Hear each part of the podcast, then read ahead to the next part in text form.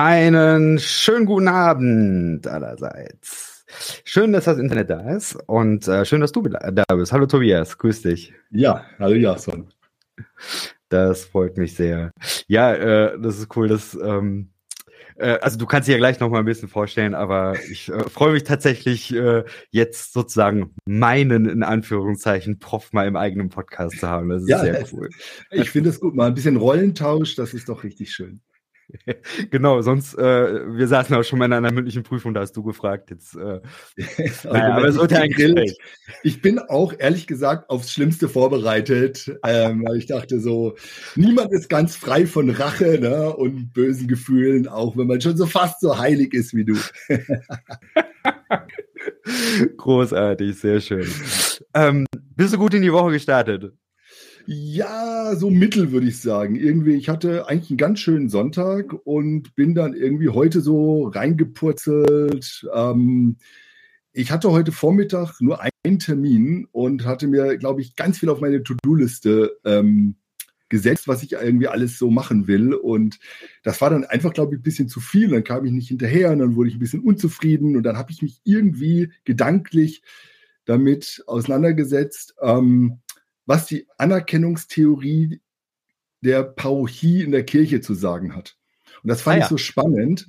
Und da bin ich irgendwie hängen geblieben und habe viel zu lange gebraucht, da irgendwie äh, eine Lösung zu finden und habe die auch nicht richtig gefunden. Und so war das dann irgendwie, ist dann der Vormittag irgendwie so schnell rumgegangen und ich habe nicht alles geschafft, was ich wollte, aber gut, so ist das manchmal. So ist das. Für diejenigen, die dich nicht kennen, magst du einmal kurz sagen, äh, wer bist du, was machst du?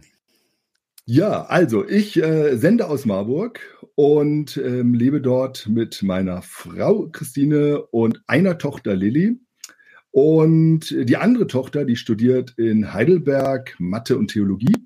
Also die Kinder sind schon groß. Ähm, und ähm, genau, ich arbeite in Kassel und mhm. bin dort Professor für praktische Theologie und leite dort mit dem wunderbaren Kollegen Tobias Künkler den Master Transformationsstudien und das Forschungsinstitut Empirica. Und genau, ähm, ansonsten bin ich HSV-Fan, wenn man noch was Privates wissen möchte. Die Raute im Herzen. Ähm, äh, engagiere mich ehrenamtlich für Kirche, lokal hier mit dem kirchlichen Start-up und Marburg ähm, bin aber auch Landessynodaler und äh, bin dort mitverantwortlich für den Reformprozess der evangelischen Kirche Kursen-Waldeck. Ja, und genau, trinke ab und zu mal äh, gerne einen guten Rotwein, lese natürlich unglaublich gerne. Heute Abend trinke ich ein alkoholfreies Bier, damit ich klar bleiben kann und du mich nicht über den Tisch ziehen kannst. Also von daher zum Wohl. Zum Wohl. Ich habe meins drüben vergessen, aber äh, passt. Ähm, ich würde gerne noch ergänzen, dass du Podcaster bist. Ja, ja. Ähm, einen der ja wahrscheinlich erfolgreichsten Podcasts der äh, letzten Jahre im, im christlichen Bereich in Deutschland. Magst du da noch zwei Sätze zu sagen? Ja, also Podcaster, so fühle ich mich ehrlich gesagt nicht. Äh, da, da ist der Kollege, mit dem ich das mache, das ist so der Podcast Gott, äh, Thorsten Dietz. Äh, genau, wir wohnen ja beide in Marburg, sind seit vielen Jahren äh, befreundet und ähm, genau, haben uns immer wieder getroffen und diskutiert und haben dann irgendwann gesagt, dass wir ähm, gerne eine Ethik schreiben würden. Und das hat ganz schön lang gedauert. Wir haben drei Jahre gebraucht, bis wir die geschrieben haben, also von der Idee bis zum Buch. Und dann war die Frage, wie kriegt man das jetzt irgendwie vielleicht auch für die Leute, die nicht so gern lesen und so äh, 300, 400 Seiten ähm, zu viel ist, wie kriegt man das so ein bisschen in die Fläche, in die Diskussion, ähm, auch ein bisschen praktischer vielleicht. Genau, und dann war die Idee des Podcasts und Thorsten hat ja schon ähm, mit Wort und Fleisch äh, sehr erfolgreich im Podcast. Und genau, dann haben wir das probiert mit Karte und Gebiet. Und das klappt tatsächlich erstaunlich gut und viele Leute hören das und ja, man muss viele Bücher schreiben und sehr, äh, bis man so viele Leute erreicht, weil das ist doch ähm, ähm, richtig cool, hätte ich auch nicht gedacht, ehrlich gesagt, vorher. Und ja, das macht Spaß, ist aber auch Arbeit. Man muss schon sagen, jede Folge muss man richtig vorbereiten. Ähm, und wenn die Leute hinter den Eindruck haben, ach, die haben sich einfach getroffen und drü mal drüber gesprochen ähm, und es war ganz gut, äh, dann ist es alles richtig, dann ist die Lockerheit da, die man so braucht, neben Putzen, Autofahren oder was auch immer. ähm, weil niemand nimmt sich ja, oder wenige Leute nehmen sich Zeit, den Podcast so richtig zu hören. Macht ja immer meistens sowas nebenbei noch. Und genau, und so ist, ähm, bin ich dazugekommen und ja, jetzt machen wir gerade die zweite Staffel. Und es ist richtig ähm, Spaß und ähm, ein bisschen Arbeit und ich lerne nochmal richtig viel dabei. Und ich muss noch erwähnen, der Podcast Garten und Gebiet wäre nicht so erfolgreich, wenn Tim Guttenberger nicht da wäre, mhm. äh, der äh, da wirklich das immer macht mit den Grafiken und den Aufnahmen und dem Schneiden und so. Ne? Also das muss man ähm, fairerweise immer sagen. Wir reden da immer rein in die Aufnahmegeräte und äh, der ähm, bearbeitet das dann so, dass das richtig gut verständlich ist. Sehr gut. Der äh, Tim war ja auch schon mal hier. Ich glaube, der macht da einen sehr guten Job bei euch. Ja. Auf jeden Fall. Ja, der kann vor allen Dingen beides. Der kann äh, vor und hinter der Kamera sozusagen. ja, definitiv. Definitiv. Ähm, ich starte mal die erste Kategorie. Ja. Vermutlich.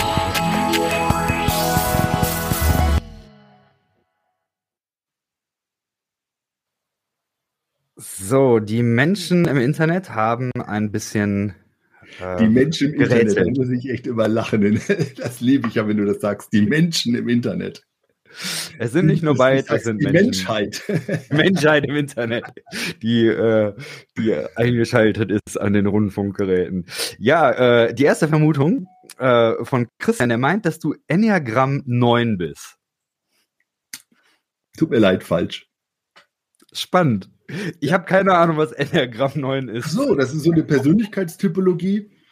Ähm, und das ist äh, toll. Also ähm, ist, ähm, ähm, ist in manchen auch äh, natürlich, äh, wenn das dann in, in, Farben und Tiere geht, da bin ich dann irgendwie raus. Aber so diese grundsätzlich, diese Frage ähm, ist eher so deskriptiv, ähm, beschreibend und äh, man kann, man liest sozusagen und man kann sich da selbst einordnen und äh, mittlerweile gibt es auch Tests und so weiter, aber das ist eigentlich ganz gut. Man hat so zwei Flügel.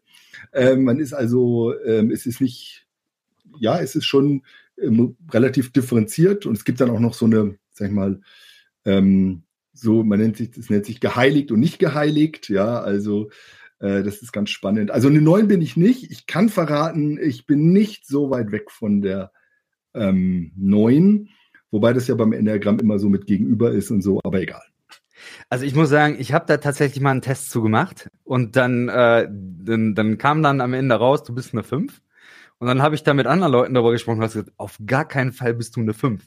Ja. Und äh, ich weiß, Richard Rohr hat dazu ein Buch geschrieben und ja. äh, eine Zeit lang war das im Freundeskreis auch mal echt gehypt. Aber es ist irgendwie so, es ist weiß ich, wie Quintenzirkel, habe ich auch keine Ahnung von.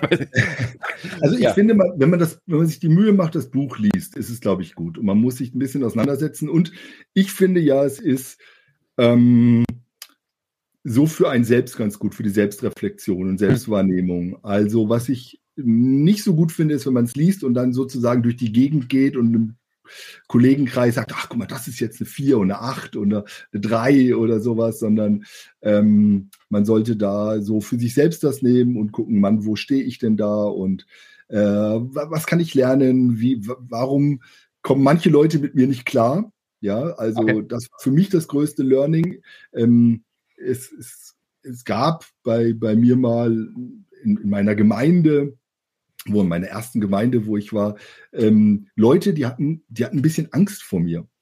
Und das war mir total okay. unangenehm. Also wie kann man vom Pastor Angst haben? Das sollte also wirklich nicht sein. Ja, also das ist ja wirklich, und das hat mich total belastet. Und dann habe ich mit meinem Mentor nochmal das Enneagramm sozusagen gelesen. Ich hatte das ein paar Jahre vor im Studium schon mal gelesen, aber wieder vergessen. Und, und es gibt bestimmte Typen, die auf andere Typen sozusagen mit Angst reagieren, ja. Und das hat mir total geholfen, dass das jetzt nicht nur an mir liegt. Ähm, natürlich liegt es an mir, an meiner Persönlichkeitsstruktur, aber ähm, ich habe jetzt nichts falsch gemacht in dem Sinne, außer dass ich bin. Und dann konnten wir das auch ansprechen und dann konnten wir das auch irgendwie äh, mindern und irgendwann hoffentlich auch aus der Welt schaffen. Aber das war schon eine richtige Hilfe auch. Zweite Vermutung, du kochst zu Hause am liebsten. Ähm, jein. Also wir kochen ehrlich gesagt alle gerne. Also das ist das ist uns. Ähm, wir sind ja zu dritt und zum Beispiel gestern Abend haben wir zu dritt gekocht. Also ähm, Christine, Lili und ich und haben wir am Samstag eingekauft, lecker und dann gab es Tortillas und äh, haben wir mexikanisch gekocht und verschiedene ähm, Soßen und alles Mögliche. Und das, wir, wir kochen gerne und essen auch gerne alle. Und ähm, genau, sonntagsabends ist immer so das Gemeinschaftskochen und unter der Woche wechseln wir uns ab. Also jeder ist für einen Tag verantwortlich und genau, das klappt ganz gut. Nice, günstig. Sehr schick. Ich habe selber, ähm, muss ich zugeben, die letzte Vermutung. Die letzte Vermutung ist, dass ähm, du auf die Idee mit dem Buch gekommen bist, also transformative Ethik, und Thorsten auf die Idee mit dem Podcast. Ja, so war das ungefähr, genau. Also, äh, wir haben erst mit dem Buch, das war, glaube ich, so beides. Und dann ist klar, von mir kam so das Transformative, also dass wir das in die Reihe machen. Das war so zeitgleich, dass wir, dass ich auf der einen Seite, Thorsten und ich, die Idee mit einer Ethik und zeitgleich habe ich mit ähm, Tobias Künkler, aber auch noch Sabrina Müller und Sandra Bilz ähm, wir saßen zusammen und haben überlegt, ob wir so eine ganze transformative Reihe haben wo wir die verschiedenen Disziplinen durchgehen und überlegen, was für eine Wirkung hat das denn? Also die Theologie kommt ja oft ähm, ja äh, einfach daher und sagt, ja, wir, sie ist da und dann soll der Geist Gottes wirken und dann gucken wir mal, was passiert und was nicht passiert.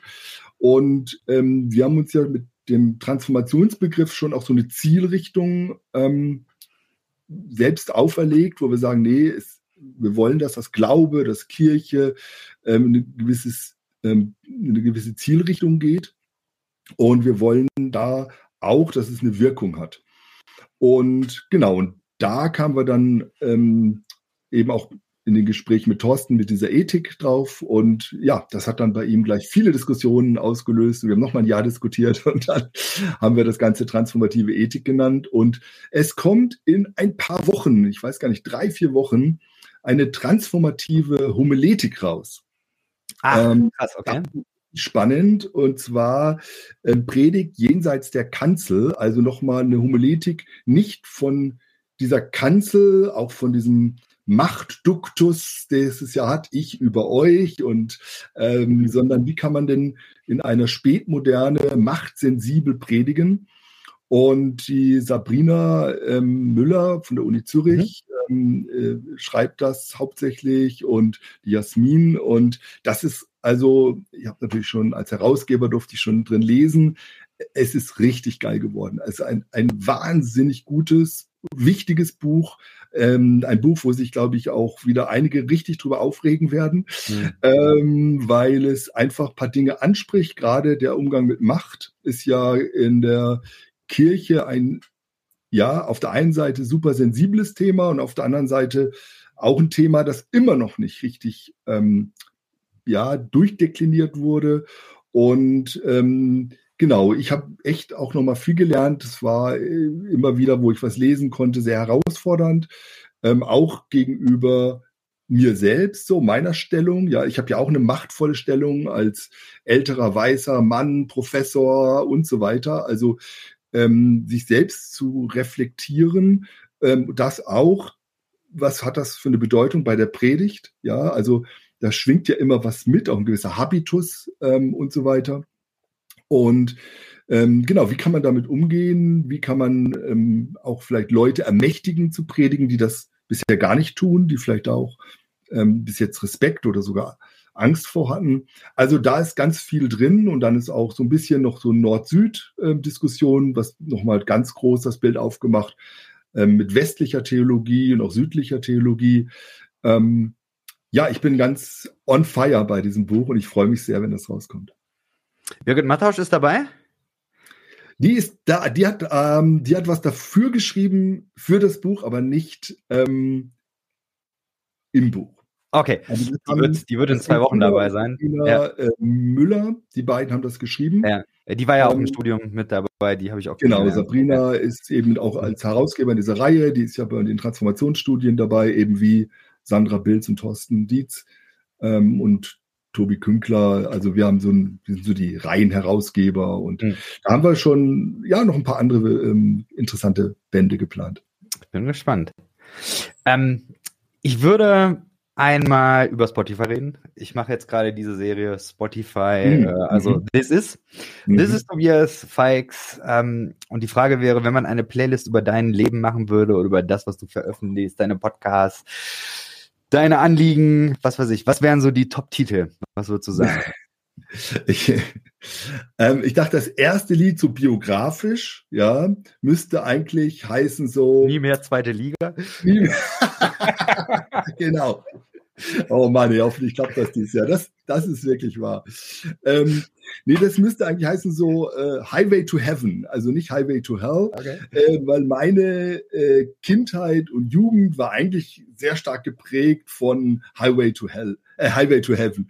Also ähm, ich bin sehr christlich aufgewachsen in, in so einem guten pietistischen Kontext und ähm, Genau, und da hat mich der Glaube von Anfang an im Elternhaus, aber auch in dieser Kirchgemeinde, Badische Landeskirche, ähm, meine Eltern waren äh, Teil einer äh, Kommunität, einer evangelischen Kommunität, einer Lebensgemeinschaft. Ich bin also mit ganz vielen Brüdern und Schwestern, alle anderen waren ledig, nur meine Eltern nicht. Und wir als Kids waren da immer mit dabei beim Abendessen und so weiter. Und da war irgendwie so alles auf Highway to Heaven äh, ausgerichtet und äh, das war auch sehr unbeschwert. Also das war ähm, sehr schön und ähm, habe dann eine sehr schöne Jugend gehabt. Und dann später aber, also ja, warst, ich glaube, du warst mal Schornsteinfeger wahrscheinlich. Genau, äh, Rolling Stones, ja, wie heißt das? Ähm, Painted Black. Painted Black, sehr cool. Genau, dann wurde es plötzlich dunkel. Auch ich bin in die Pubertät gekommen. Ja. und äh, genau, und habe da ähm, natürlich äh, allerlei in Frage gestellt und ähm, genau, ähm, ja, habe dann irgendwie so Schule aufgehört und habe Schornsteinfeger gelernt, eine richtige Lehre gemacht. Und da war das ganze Dorf Adelshofen damals schockiert, wo der Sohn vom Bibelschullehrer Willi plötzlich als Schornsteinfeger kam. Ähm, meine Oma äh, hat nur noch gesagt, uiuiuiui, der arme Junge. Wie konnte das passieren? Alle hatten gedacht, na ja, also der studiert Theologie und äh, genau. Und ich habe das aber, glaube ich, im Nachhinein gebraucht. Also es war einfach so eine Adoleszenzphase. Ähm, ich musste so meinen eigenen Weg gehen und ich wollte da auch meinen eigenen Weg gehen. Und ich war dann, habe die Lehre gemacht, habe dann auch noch gearbeitet als Schornsteinfeger und bin dann ein Jahr mit damals Operation Mobilisation nach der Wende 291 äh, äh, in, in die damals Tschechoslowakei gegangen noch. Und ähm, genau, das war so für mich, glaube ich, ganz wichtige fünf Jahre, um, um zu wissen, was will ich von meinem Leben und für mich, was will Gott von mir und was will ich von Gott eigentlich. Und da konnte ich so ein paar Sachen klären. Und genau, dann habe ich ja doch noch Theologie studiert und alle haben gesagt, haben wir es doch gewusst. Haben wir es doch gewusst. äh, genau, und dann war es wieder irgendwie, ähm, ja, alles, alles gut. Und dann, ähm, genau, was da noch äh, für mich, glaube ich, ganz entscheidend war, ich weiß nicht, ein Lied ist mir gar nicht so eingefallen, aber so dieses, ähm, ähm, in den Süden gehen oder sowas. Also ich war ja, äh, ich habe ja in Südafrika studiert auch, habe dort einen Master erst gemacht noch und in, äh, promoviert an der Uni äh, von Südafrika in Pretoria. Und ich war vorher zwei Semester in den USA zum Studium und das hat mir nicht so gut getan. Also ähm, und Die USA äh, oder äh, Südafrika? USA. Ah, okay. Also äh, das war für mich, ähm, ja, also da ist irgendwie, das ist auch nicht gut gegangen. Ich habe das Studium dort auch nicht, äh, das Semester, das letzte Semester auch nicht fertig gemacht, ähm, weil ich, äh, ich gehen durfte dann. Äh, äh, und ähm, genau, Südafrika war für mich tatsächlich eine ganz wichtige Zeit für mein Weltverständnis, mein Glauben, ähm, in diese ganz andere Kultur zu kommen, wo Theologie ganz anders gedacht wird, wo Glaube ganz anders gelebt wird, ähm, mit den ähm, meinen ähm, Studienkolleginnen und Kollegen in den Townships, in die Gottesdienste zu gehen, mit den zu sehen, die Professorinnen und Professoren engagieren sich alle ehrenamtlich, leiten eine Gemeinde in den Townships ehrenamtlich, ähm, sind in der AIDS-Hilfe aktiv, äh, in der Sterbehilfe, ähm, äh, setzen sich ein für ähm, Stadtteilentwicklung. Also das hat mich total beeindruckt. Also diese mhm. Zeit war für mich ähm, die, also eine der wichtigsten Zeiten nochmal, wo ich eigentlich alles angefangen habe, nochmal zu überdenken. Ähm, und ähm, genau, und das war, war gut. Und da habe ich nochmal, glaube ich, schon nochmal neu auch Gott kennengelernt, eine Seite Gottes, die ich bis dahin nicht so kannte. Und ähm, Darf ich mal fragen, wann, wann hast du studiert? In welchem Zeitraum war das? Also in Südafrika, wann war das? Genau, ich habe das ja berufsbegleitend gemacht. Ähm, das war, also das erste Mal in Südafrika war ich im Jahr 2000. Ja. Und fertig war ich dann 2006. Und ich bin da, ich habe da nie über ein Jahr gelebt, sondern ich bin da jedes Jahr für ein, zwei Wochen war ich da nur. Okay, aber das heißt, ähm, 2000, ich glaube, das Ende der Apartheid, das, mhm. äh, ich meine, das war irgendwie 94 oder was? War das? Genau.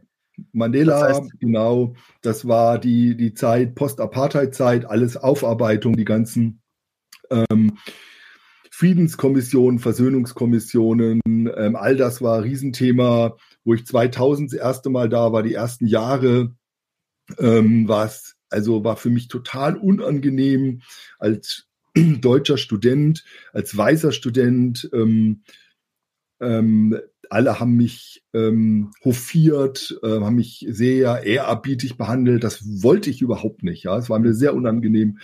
Aber das hat sich in den äh, darauffolgenden Jahren äh, normalisiert, verändert. Und ähm, da, das ist mittlerweile ganz anders. Äh, man muss schon sagen, ja, dass äh, es fast gar keine weißen Professorinnen und Professoren mehr gibt. Ähm, oder, und wenn es die gibt, dann haben sie keine Leitungs- und Führungsaufgabe mehr. Ja, also an der UNISA, an der Universität von Südafrika. Es gibt andere Unis, ähm, da, da gibt's das. Ähm, da ist das auch, sag ich mal, vielleicht vom Gleichgewicht ähm, anders gewichtet, aber die UNISA ist so eine klassische Volksuniversität. Das ist tatsächlich die Uni. In der Apartheid durften da auch eben Schwarze studieren. Mandela hat da studiert und so weiter hm. Äh, farbige ähm, und so weiter. Es ist ja ähm, in Südafrika, muss man immer aufpassen, was man sagt, ähm, weil die Selbstbezeichnung in Südafrika ist Black and Colors. Ähm, und wenn wir das aber so übersetzen, bei uns wäre ja so politisch korrekt People of Color. Mhm. Ähm, aber das würden die Südafrikanerinnen und Südafrikaner von sich selbst so nie sagen. Deshalb mhm. ist es ein bisschen immer schwierig, wie ähm, wenn ich mhm wenn wir miteinander reden, ich mit denen Skype jetzt aus, äh, ich habe immer noch gute Kontakte, ich bin ja auch da Professor jetzt äh, seit vielen Jahren und habe viele Freunde da und da reden wir halt so. Ähm, aber wenn ich jetzt im deutschen Kontext in der Vorlesung bin oder so dann und sag sowas, dann äh, äh, kommt gleich ein Gespräch hinterher. Ähm, ich habe gestern bisschen, tatsächlich. Da, da, sieht man auch die kulturelle, ähm, wie man auf Kultur schaut. Ja, also da kommen wir vielleicht noch drauf. Es ist ja, ja, immer so eine doppelte, doppelte Sicht, ne? Es ist ganz spannend. Ich habe gestern ein Buch in der Hand gehabt, eines ähm, spanischen Theologen. Ja. Ich habe den Namen tatsächlich vergessen, aber ähm, es. Er hat so südliche. Theologien gesammelt. Ja, das äh, könnte ja, das Buch ja, sein. Er ist in Madrid, mir fällt auch gerade der Name nicht ein, aber ich habe. Ja, genau. Und ich hab, du weißt, welches Buch? Ja, ja, ich weiß das Buch, das ist der erste Band und ich habe das zwischen den Jahren gelesen. Ähm, ich habe gerade einer Studierenden ausgeliehen äh, letzte Woche, äh, weil die ihre Bachelorarbeit darüber schreiben will. Ah, spannend, okay. Ich habe da ein Kapitel gelesen, da ging es um Rekonstruktion. Mhm. Sehr spannend jetzt äh, so in der ganzen äh, Dekonstruktionsbubble werden ja viele Begriffe benutzt und äh, da ist ja was völlig anderes damit gemeint. Ja, also im Sinne von, es hat eine weiße Theologie gegeben, Genau. In verschiedenen afrikanischen kolonialisierten Staaten. Und jetzt ist die, Kolonialis äh, die, die, die Kolonialzeit ist vorbei. Auf eine Weise. Und jetzt versucht man wieder irgendwie eine Theologie zu, äh, zu, zu finden, so wie ich es verstanden habe, die davor zurückgeht oder, oder die was Ursprüngliches rauskramen will ja. oder was, was Eigenes oder sowas in der Art. Hast ja. du da ähm, irgendwo auch ähm, was mitbekommen oder ja. äh, das, das geht gar nicht. Mal ein bisschen zu erzählen? Ja alles. Also, ähm, also du, ähm, du musst dir vorstellen, dass natürlich ähm, in der Apartheid-Zeit die Apartheid als Gesinnung sich durch alles durchgesetzt hat. Hm. Also von so sichtbaren Dingen wie Straßennamen, Monumente, ähm, natürlich dann Sprache, ähm, äh, das Denken, ähm, natürlich dann auch die Theologie. Also wo ich da ankam, konnten die ganzen Theologieprofs, die konnten ähm, also nicht nur Englisch und Afrikaans, ähm, und die konnten auch noch Deutsch, weil sie Luther und äh, Barth im Original gelesen haben. Die konnten Französisch, ähm, die konnten ihre Stammessprache. Ähm, und also das war, ähm, das hat sich durch alles durchgezogen. Und ähm, wir kennen das ja so ein bisschen Kolonialismus, Postkolonialismus, also wo ähm, das sind so Zeitbegriffe. In Südafrika geht es aber auch um die Zeit, aber es geht viel mehr darum, dass ein neues Denken eingeführt werden soll.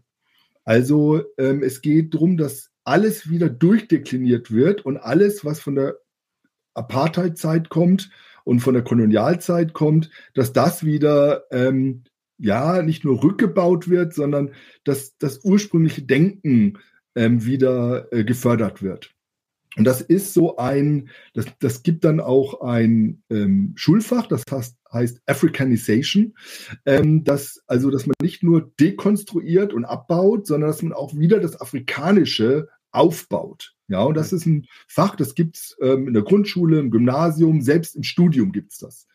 Hm. Und ähm, da geht's vor allen Dingen um, um Fragen auch der, der Macht, des Wissens, aber auch der Bildung, des Seins.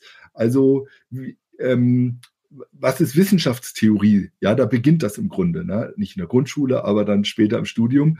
Ähm, und also ich war mal auf einer, auf einer Konferenz und das war total interessant. Da hat ein, da war ein äh, tschechischer Professor aus Prag, ähm, der hat ähm, da äh, geredet und der hat, der war äh, aus der katholischen Fakultät und der hat über Thomas von Aquin und ähm, Scholastik, mittelalterliche Theologie und was wir dafür lernen können.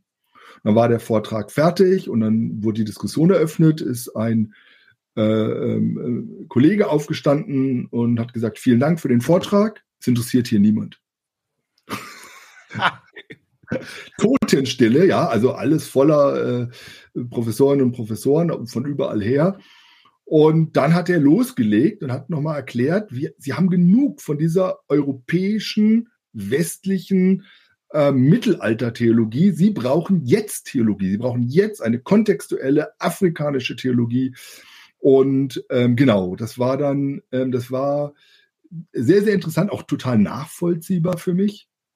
Ähm, und ja, wir hatten wir haben dann ein bisschen die Nacht äh, bei einem Glas Rotwein da gesessen und diskutiert, was heißt denn das? Was heißt denn das auch für Leute, ähm, für mich, also wenn ich da komme und Teil bin der Fakultät, was ist meine Rolle, ähm, das ist schon interessant. Und da bin ich tatsächlich in der Rolle eher des Lernenden. Ja, mhm. und das, ähm, das ist gut und das tut mir gut, ähm, ist aber auch ehrlich gesagt manchmal ganz schön herausfordernd. Mhm.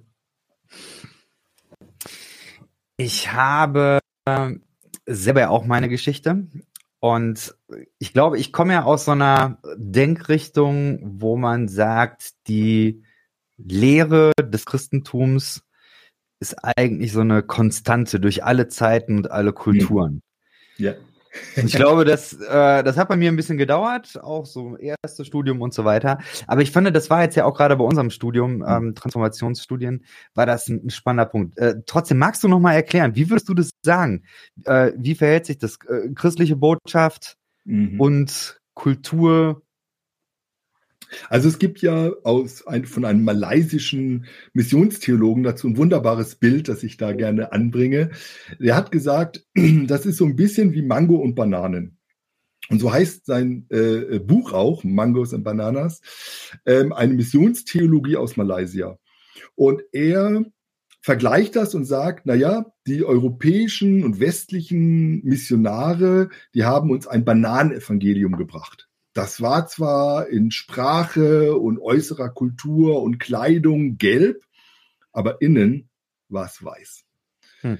Und ähm, was wir wollen in Malaysia und dann für den ganzen asiatischen Raum sagt er, wir wollen eine Mango-Evangelium, das außen und innen gelb ist.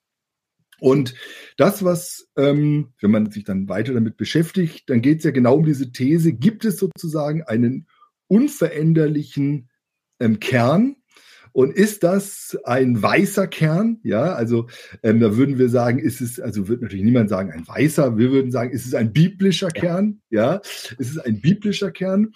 Und der ist überall gleich, ja. Also da kann man jetzt wunderbare Beispiele der Sühneopfertheologie machen oder sowas, ja. Also gibt es sozusagen ähm, so einen Kern, der überall durch alle Zeiten und alle Kulturen gleich ist? Oder muss das Evangelium immer ganz kontextualisiert werden, ganz aufgehen. Ja, und ähm, ich würde sagen, ja, ich komme aus dieser Tradition des äh, Bananenevangeliums und ähm, fand das auch lange für mich plausibel und habe dann aber in meiner Zeit in, in Südafrika über die vielen Jahre ähm, doch zu dem zum Schluss gekommen, nee, es ist so. Warum? Weil das die biblische Botschaft ist. Jesus wurde als Gott ganz Mensch, ja.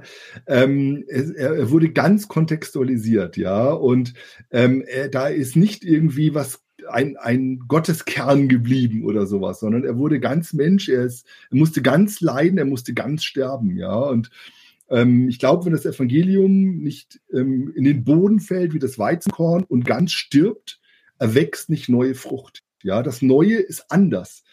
Ähm, und es ist ja erstaunlich, ne? und das ist dann für mich so die, die Kraft des Heiligen Geistes, dass über die Jahrhunderte und durch alle Kulturen trotzdem dieses Evangelium erstaunlich stabil bleibt. Ja, ähm, ganz unterschiedliche Facetten, ja, und das ist ja vielleicht auch ein Reichtum, den wir entdecken können. Ja, also gerade in diesem, in diesem Buch, das du da gesagt hast, wenn man da so ein bisschen reinliest, das ist immer oft ganz knapp, in zwei, drei Seiten sind so theologische Entwürfe aus Zentralafrika, aus Südafrika, aus Südamerika, aus Mittelamerika, aus Asien und so weiter.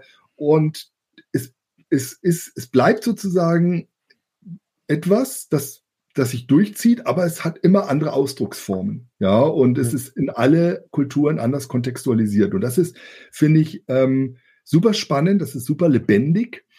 Ähm, und das fordert einen natürlich auch heraus. Ne? Also, wenn ich eben, ähm, und man, man sieht ja bei dem anderen immer das, äh, was ein, was anders ist, was einen vielleicht auch stört oder herausfordert. Das kann man ja super erkennen, bei sich selbst ja oft nicht. Ne?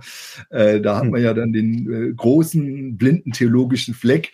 Ähm, und äh, natürlich ähm, ist, ist, ist bei Kontextualisierung auch immer ähm, ein bisschen Kultur dabei, ja, auch eine ähm, vielleicht auch etwas, was, was über die Jahre dann auch mal kritisch reflektiert werden muss bei sich selber. Ja.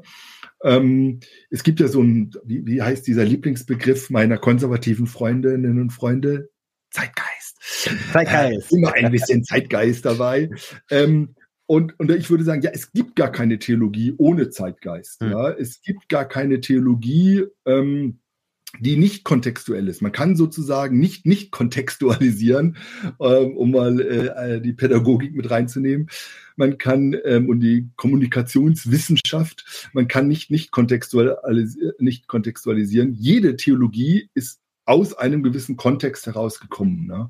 Ähm, es gibt keine kontextfreie äh, Theologie, es gibt kein kontextfreies Evangelium. Ähm, wer immer versucht. Was meint denn ein Kontext? Wie bitte? Was meint dann Kontext? Also was, was an Kontext hat einen Einfluss oder ähm die Sprache zum Beispiel. Mhm. Also wie willst du das Evangelium ohne Sprache ähm, äh, verstehen? Das, das, das, das, also Sprache, Symbole, ähm, Kleidung, ähm, Haltung, Körpersprache ähm, und so weiter. Also all das ist ja ein Teil des Evangeliums, ist ein Ausdruck des Evangeliums. Und ähm, deshalb glaube ich, gibt es Theologie, Glaube immer nur kontextualisiert. Denken. Also mein Denken ist ja geprägt von einer ganzen großen Geschichte der Aufklärung. Die letzten 300 Jahre, die habe ich ja unsichtbar hinten bei mir in meinem Rucksack drin, nicht reflektiert, natürlich nicht, aber ähm, bis in die Reformation hinein, mein evangelisch Sein, mein Fabel für Freiheit, das habe ich mir ja nicht ausgedacht, sondern es ist Prägung. Ja, mein äh, pietistisches Herz, das ich immer noch habe, äh, meine Frömmigkeit, meine Jesusfrömmigkeit, meine Liebe zur Bibel, ähm, das Wissen, das Gebet, was ganz Wichtiges für mich ist, das habe ich ja alles, das ist alles auch kontextualisiert. Ja, und Glaube geht da durch. Ja, und ähm, deshalb habe ich auch keine Angst vor Veränderungen. Ja, warum? Weil ähm, das immer da ist. Also Glaube äh, verändert sich immer. Jetzt, ähm, klar, man kann diese Diskussion jetzt im Blick auf zum Beispiel Bibeltreue äh, führen oder äh, eher konservative Theologien, die stark machen würden, es gibt einen unveränderlichen Kern und dieser ganze Kontextkram, der kommt vielleicht so ein bisschen on top. Ähm, wenn du magst, sag da gleich auch noch zwei, drei hm. Sätze zu ich fände aber auf der anderen Seite mal spannend, weil ich kaufe das ja direkt ein. Ja, ich habe in meinem ersten Studium habe ich den ganzen postmodernen Kram, äh, Strukturalismus im Literatur, äh, Post, äh, Poststrukturalismus im Literaturstudium und äh, im Geschichtsstudium Konstruktivismus, so den ganzen Kram kaufe ich ja äh, komplett ein. ähm, ich würde jetzt mal fragen, kannst du das, kannst du das denn so, ich sag mal zur postmodernen Seite ein bisschen ähm, ja, wie soll ich sagen, äh, kritisch machen. Also so, so nach dem Motto, kann man es eigentlich mit dem Kontextualisieren auch übertreiben? Ähm, kann man sich da ja. irgendwo vergaloppieren? Gibt es da blinde Flecke? Das äh, fände ich nochmal spannend. Ja, absolut. Also es ist immer so. Also jede Person, die dir sagt, ich habe jetzt den Glauben, das Evangelium, die Theologie, die Wahrheit, ja, acht Milliarden Menschen auf der Welt und Gott hat sie mir gegeben in meine Hände, ja. Da ist ja jeder gleich skeptisch oder ich zumindest, ja. Also, ähm, und das ist natürlich bei Kontextualisierung auf alle Fälle. Man kann ähm, auf beiden Seiten vom Pferd fallen. Also das Nicht-Kontextualisieren, würde ich sagen, führt zum Fundamentalismus, ja. Ähm, und das ähm, sag ich mal, zu viel kontextualisieren, in den Kontext aufgehen, das führt in einen Liberalismus, ja, und in, ähm, in auch ein, vielleicht sogar in eine Art Synkretismus. Ja, also da würde ich sagen, dass man kann in, in, in beiden Seiten vom Pferd fallen, ja, ähm, und beide Seiten, deshalb brauchst du immer eine gewisse Spannung, ja. Ist ja einer meiner Lieblingstheologen, ist ja David Bosch. Mhm. ähm, ein südafrikanischer Theologe ähm, aus der, von der Universität von Südafrika. Und der hat immer gesprochen, das Wichtigste in der Theologie ist die Creative Tension, also diese kreative Spannung in der Kontextualisierung. Ja, also ähm, wir, wir sind ja in einer Spannung immer zwischen zum Beispiel Bibel verstehen und eigener Kultur. Ja, und ähm, ich lese ja die Bibel schon aus meiner eigenen Kultur. Ja, da würde ich sagen, das ist ja der Punkt, wo ich mit, ähm, also auch, muss man mal sagen, alle meine konservativen Freundinnen und Freunde würden ja von sich im Gespräch zumindest immer sagen, sie kontextualisieren auch. Mhm. Ja, also das, also das, das, also da sagt heute kaum noch jemand, das ist aber jetzt die reine Wahrheit. Also das, das sind so apologetische Spitzen noch, die ab und zu mal im Internet gesagt werden, aber ernsthaft sagt das doch fast niemand mehr. Aber was, glaube ich, der, der Punkt ist, dass man sagt, na ja, wir gehen von der Bibel aus und die Bibel ist die Wahrheit und die müssen wir jetzt verstehen, ja, aus dem Kontext damals in den Kontext heute. Und ich würde ja noch einen Schritt weiter gehen und würde sagen, wie wir die Bibel lesen, das ist schon der erste Schritt der Kontextualisierung. Also, weil ich sie lese durch meine Biografie, durch meine Erfahrung, durch mein Studium ohne meine Südafrika-Erfahrung, das war ja so unser Ausgangspunkt, würde ich die Bibel ja heute anders lesen. Hm. Ja, ähm, das heißt, der, der Punkt, wo, wo ich, glaube ich, mit manchen meiner Kolleginnen und Kollegen manchmal streite, ist gar nicht so sehr dieser Schritt von der Bibel in den Kontext heute oder der Kontext der antiken Welt, erstes Jahrhundert Judentum, ähm, griechisch-hellenistische Zeit, da gibt es dann unterschiedliche Quellen und so weiter. Und was bedeutet das heute? Sondern ich glaube, der Hauptpunkt, wo es kritisch ist, ist, dass ähm, ich sagen würde, schon dieser erste hermeneutische Schritt, der erste Schritt der Kontextualisierung, der ist ganz stark biografisch geprägt, erfahrungsmäßig geprägt und so weiter. Und den muss ich schon immer wieder reflektieren. Deshalb würde ich ja sagen, Hermeneutik, also Bibel auslegen, Bibelverständnis ist eigentlich immer eine Gruppenerfahrung oder sollte eigentlich immer eine Gruppenerfahrung sein.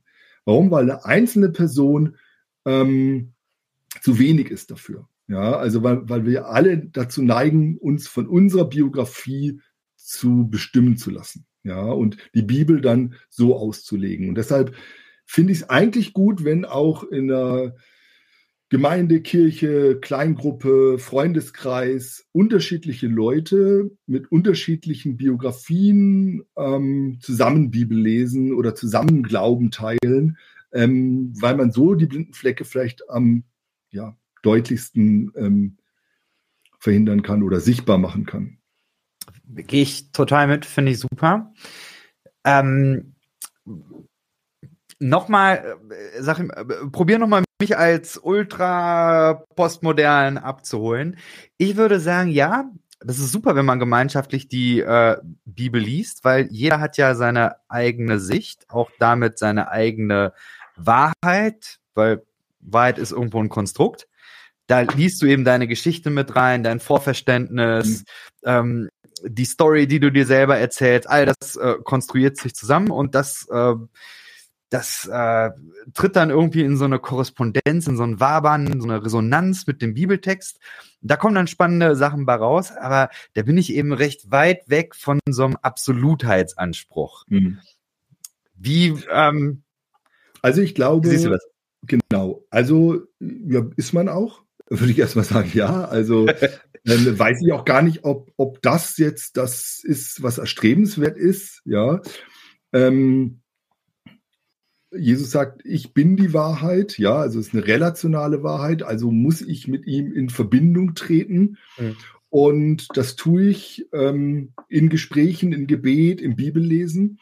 Und ich würde ja sagen, Kontextualisierung im theologischen Sinne hat ja immer. Oh, kannst du nochmal sagen? Also ich kenne absolute Wahrheit, ich kenne, äh, höre immer wieder Relativismus.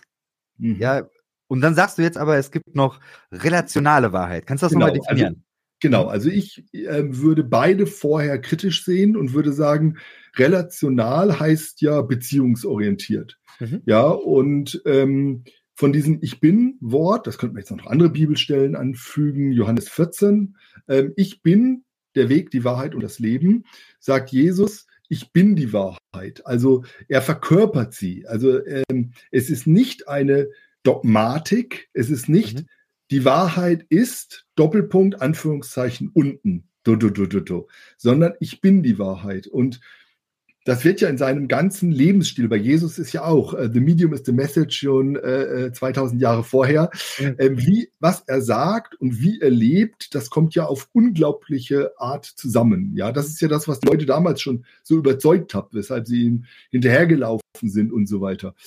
Und ähm, das finde ich ist total interessant. Ähm, und das würde ich sagen, das haben die Leute damals erkannt. Sie haben in Jesus diesen Messias, diese Wahrheit erkannt. Und das ist heute noch genauso. Und ähm, ich komme dieser Wahrheit näher, wenn ich in eine Beziehung zu ihm trete. Ähm, eh, deshalb relational. Und ähm, diese Beziehung, die, wie, wie andere Beziehungen auch ähm, in unserem Kontext heute, die muss gestaltet werden, ja, und äh, die kann sich auch verirren und da kann man äh, Fehler machen und so weiter, aber die, die, die lernt man natürlich auch kennen, ja, also ähm, und da glaube ich, deshalb spielt die Bibel für mich auch so eine große Rolle immer noch, weil ich da ganz viel über diesen Jesus und über Gott kennenlerne in der Beschreibung und weil ich in dieser Auslegungsgeschichte, in der ich stehe, gerade als evangelischer ähm, finde ich das ja super interessant, immer auch zu gucken, wie haben andere das erlebt, was kann ich davon lernen, in welche Tradition kann ich mich auch hineinstellen und wo muss ich eben auch widersprechen, ja, und wo muss ich auch ähm, sagen, nee, in, in, in dieser Beziehung, in der ich jetzt lebe, ähm, ähm ist das Verständnis auch schwierig. Ja, und, mhm. und das gibt dem Ganzen nochmal aus meiner Sicht auch einen neuen Twist, ja, weil es ähm, nicht in diesen allgemeinen Absolutheitsanspruch geht und auch nicht in dieses super konstruktivistische, also das ähm, am Ende, also ich würde schon sagen, so für, für Wahrheitserkenntnis, Sozialkonstruktivismus ist was, wo ich gut mit kann, aber es gibt ja auch so einen radikalen Konstruktivismus, mhm. wo am Ende nichts mehr bleibt. Und ähm, da kommt jetzt mit diesem relationalen Ansatz nochmal eine ganz andere Ebene rein. Ja, und diese Ebene, die ist für meinen Glauben ganz wichtig erstmal. Ja, also ähm, und für meine persönliche Erkenntnis. Ja, also die, die Frage ist ja immer wieder, also ich, ich wie, wie kann man glauben? Ja, also, also wie kann man glauben in einer Welt, wo 23 Kriege gerade sind? ja, wo Massenvergewaltigungen sind, wo im Namen Gottes ähm, Krieg geführt wird, ja, ähm, in, in, einer Geschichte des Christentums, wo, wo, wo man manchmal wirklich nur erschrocken den Kopf schütteln kann und, und, und Buße tun kann, ja. Also wie kann man da trotzdem glauben, ja? Und ähm, da, ich da würde ich sagen, Idee. dieses Relationale, ja? ja, also wo ich merke, es gibt da noch einen Zugang direkt, ja, ähm, und, und den finde ich interessant. Ich hau die nächste Kategorie rein, weil ich glaube, das passt. Irgendwo gelesen.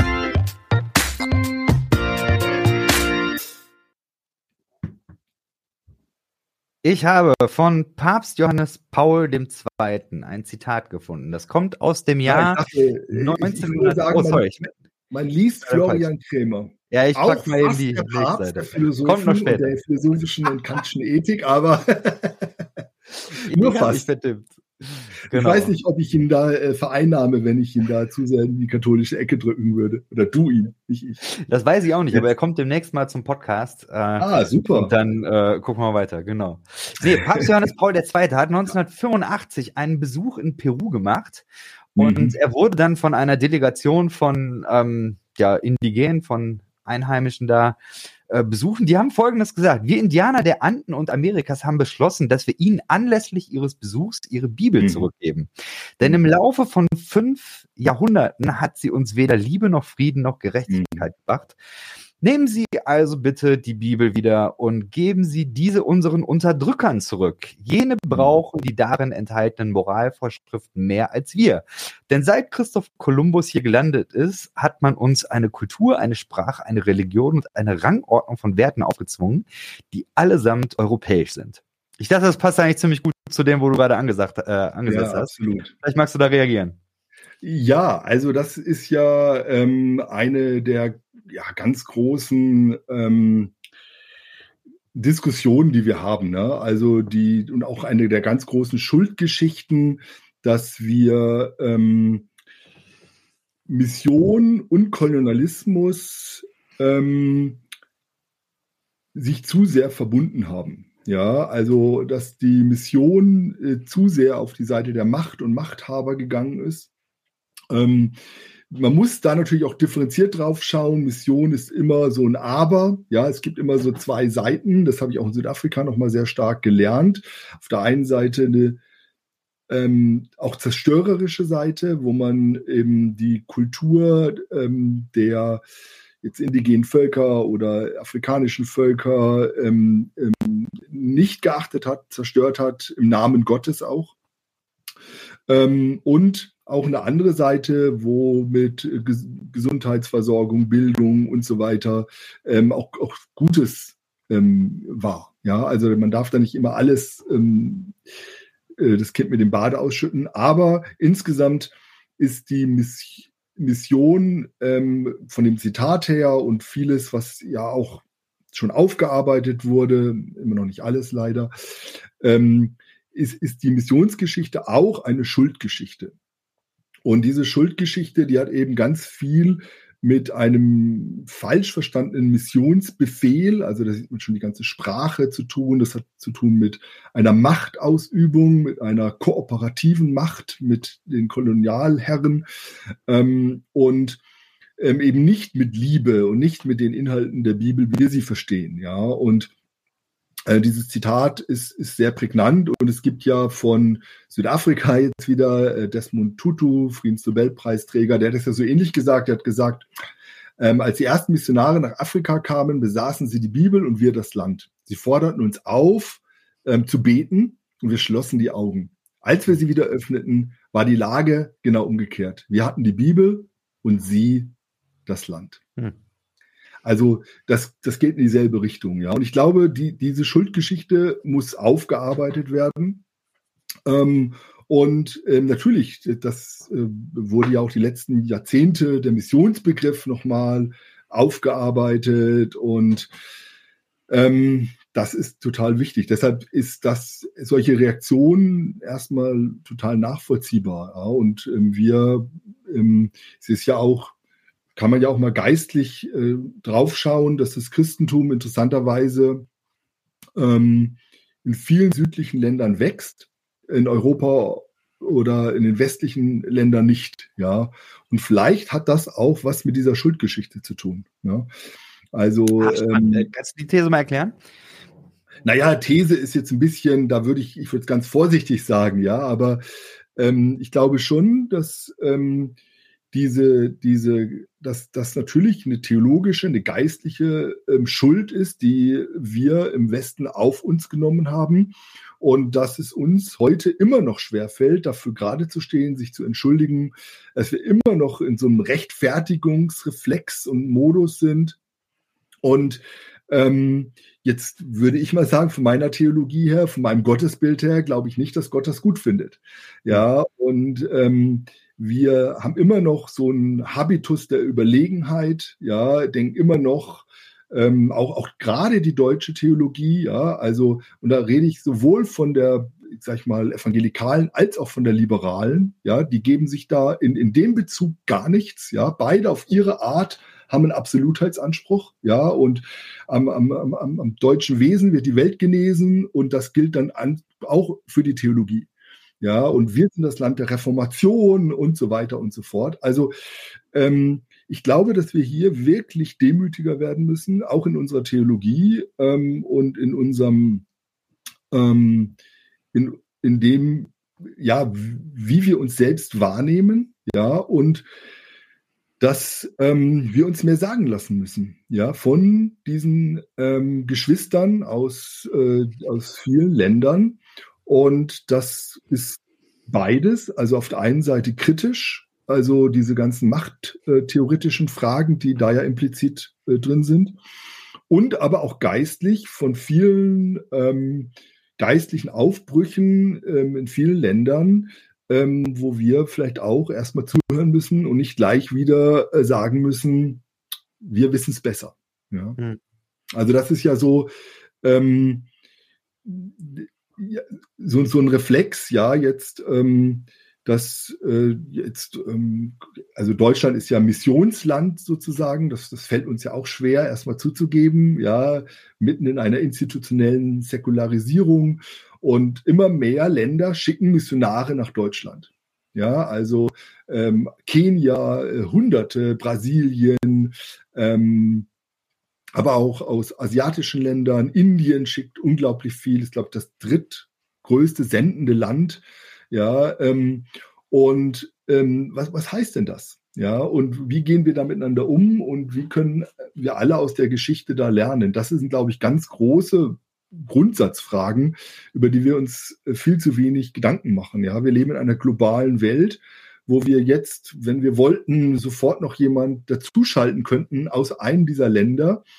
Und in unserer Theologie schaffen wir das oft nicht. Ja, die ist doch sehr deutsch, sehr europäisch, sehr westlich. Wir schaffen es ja noch nicht mal, ähm, oft äh, Männer und Frauen gleichwertig ähm, in unsere Theologie einzubauen. Ja.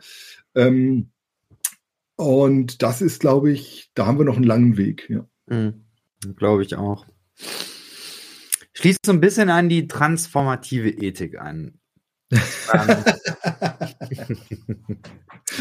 Was ein charmanter Übergang. Ein, äh, habe ich lange überlegt. ja. ähm, und zwar, ich habe bei diesem Titel mir die Frage gestellt, wer transformiert eigentlich wen? Hm. Ja, gute Ist Frage. das eigentlich auch wieder so ein Anspruch? Ja, wir haben jetzt die transformative Theologie oder die transformative Ethik. Jetzt können wir allen anderen wieder sagen, wie sie sich transformieren sollen.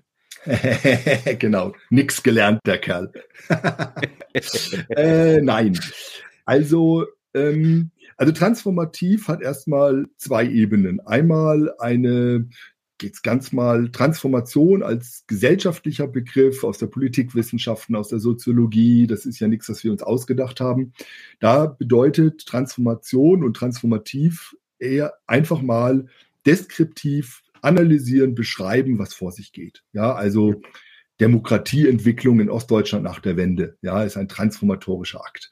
Ja, der wird beobachtet, geschrieben ähm, und so weiter.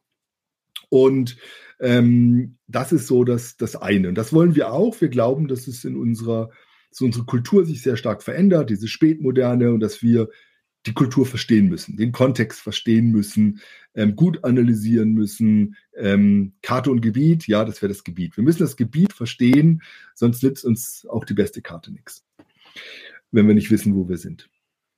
Und ähm, das Zweite, ähm, dass wir sagen, nee, Gott transformiert. Ja, ausgehend von der sogenannten Missio Dei, also der Sendung Gottes. Gott ist der, der diese Welt voranbringt. Er hat einen Plan. Und das entlastet uns enorm. Ja, da gibt es keinen Missionsbefehl mehr. Ja, warum? Weil ähm, Gott ist der Missionar und wir sind höchstens noch seine Helferinnen und Helfer. Hm. Wir sind nur Teil seiner Mission. Ja, Kirche ist Teil seiner Mission. Nicht Kirche hat eine Mission, äh, Kirche ist Teil von Gottes Mission. Transformativ heißt also auch, dass wir uns eher zurücknehmen. Ja, deshalb ähm, ist es, glaube ich, eher entlastend, eher demütig, eher ähm, achten und lernen und hören, was Gott tut und sich dem anschließen. Und, ähm, und auf der einen Seite lernen von dem, was, was wir sehen, was Gott schon getan hat, ja, was ja auch sehr anschaulich in der Bibel beschrieben würde, äh, wurde, in zwei Testamenten, was wir haben, was wir in der Kirchengeschichte sehen und analysieren können. Ähm, aber was eben auch heute immer wieder ein, ein ganz wichtiger Akt ist, ja. Also ähm, gerade solche Fragen, ja, also wo stehen wir als, als Christinnen und Christen heute? Ja, welcher, wo kommen wir her? Was hat uns geprägt, geschichtlich? Ähm, wenn wir von Mission reden, warum reagieren bestimmte Leute so negativ darauf? Ja, das hat ja vielleicht Gründe, vielleicht biografische Gründe, vielleicht Gründe, weil Leute vielleicht sogar ähm, Verwandtschaft in Peru haben oder aus Südafrika kommen oder was auch immer, ja. Also es gibt ja manchmal eine Geschichte, die man erstmal verstehen muss, warum Leute reagieren. Und deshalb glaube ich, braucht es ähm, da auch eine Redefinition von bestimmten theologischen Begriffen. Ähm, und da würde ich sagen, das ist die Aufgabe von Kontextualisierung, das ist die Aufgabe von Theologie in jeder Zeit neu, diese Begriffe zu hinterfragen ähm, und theologisch und biblisch-theologisch ähm, auch ähm, neu zu definieren. Deshalb würde ich ja sagen, jede Dogmatik, jede systematische Theologie ist immer ein Stück kontextuelle Theologie aus einer bestimmten Zeit. Ja, mhm. also könnte man, das wäre auch mal eine schöne Kategorie, wenn du so Theologie-Nerds hast, ja, wenn Thorsten Dietz mal kommt oder so, dann äh, machst du ein Spiel mit ihm, du, du liest ihm einen Satz vor aus einer Dogmatik, sagst aber nicht, von wem die ist, und er muss nicht nur raten, wer hat's gesagt, sondern eben aus welcher Zeit kommt die.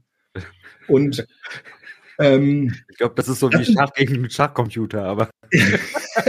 Nein, aber das sind so Theologie, also weil, weil du eigentlich weißt, wie ist der Satzbau, ähm, welche Worte werden benutzt, was ist die, du kannst das immer in eine gewisse Zeit ähm, einordnen, ja, mhm. und ähm, und das ist auch gut und richtig und wichtig, ja, also jede Theologie ist auch ein Zeitdokument, ja, und da ähm, finde ich, ähm, gehen wir oft zu wenig drauf ein. Da sind wir zu schnell beim Verallgemeinern. Mhm. Ja.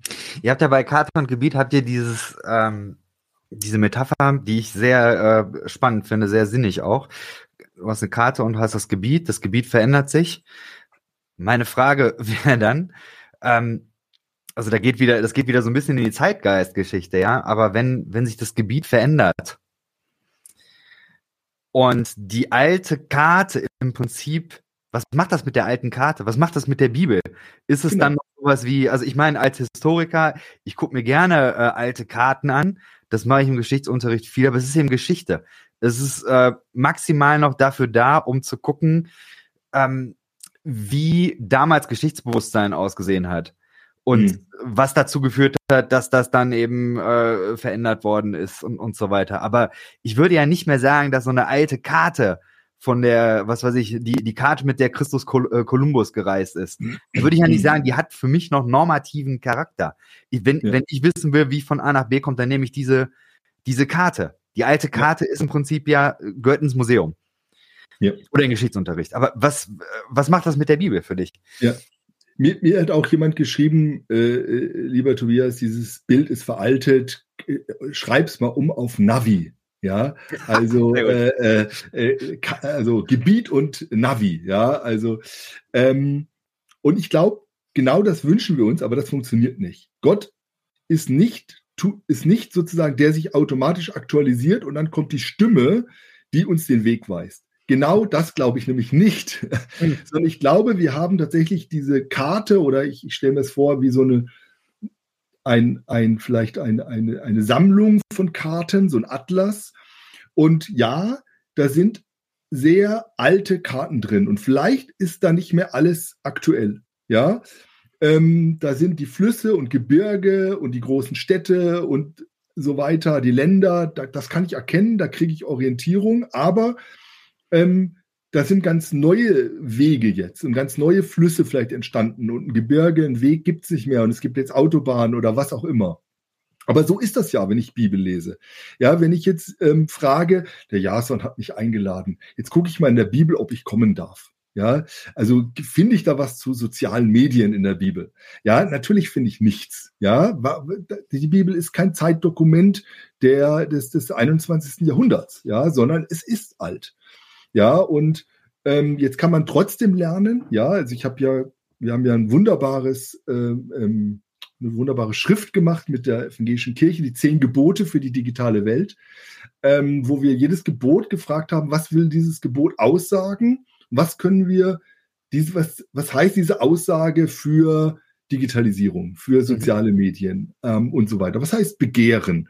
Begehre nicht in einer digitalen Welt. Ah, das funktioniert, da sehen wir es. Aber da brauche ich diese Kontextualisierung.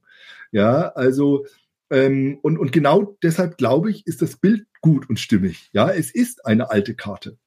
Es ist die, die Bibel ist eine alte Karte und ähm, das, die will ich auch nicht irgendwie auf neu machen. Ja, sondern das ist meine Leistung, das ist das, meine Hermeneutik, das ist Kontextualisierung.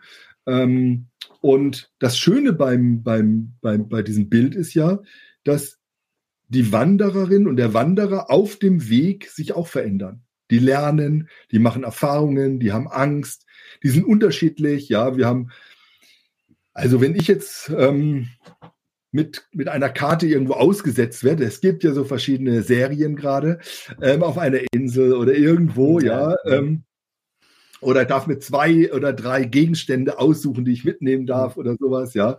Ähm, das ist ja ganz unterschiedlich. Also wenn ich jetzt als äh, so, äh, ich würde drei Bücher mitnehmen und würde verhungern wahrscheinlich, ja. Ähm, und andere, die, die würden da ein, was ist ich, Schweizer Taschenmesser oder was, was ich was, und die würden da super in der Wildnis äh, zurechtkommen.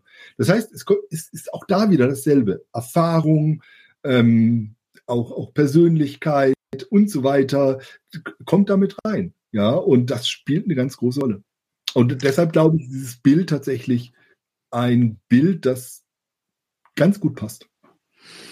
Mm, ich glaube, das, was mir an dem Bild sehr gefällt, ist eben diese Rolle von dem Forscher, der jetzt selber sich die Landschaft, das Gebiet angucken muss und quasi eine ja, Karte updaten muss oder den Weg neu finden muss oder wie auch immer.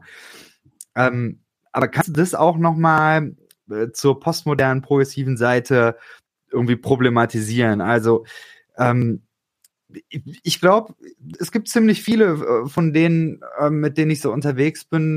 Ich weiß nicht, wie, wie ich das selber, müsste ich nochmal nachdenken. Aber so die Bibel, die kannst du auch gut im Rucksack lassen.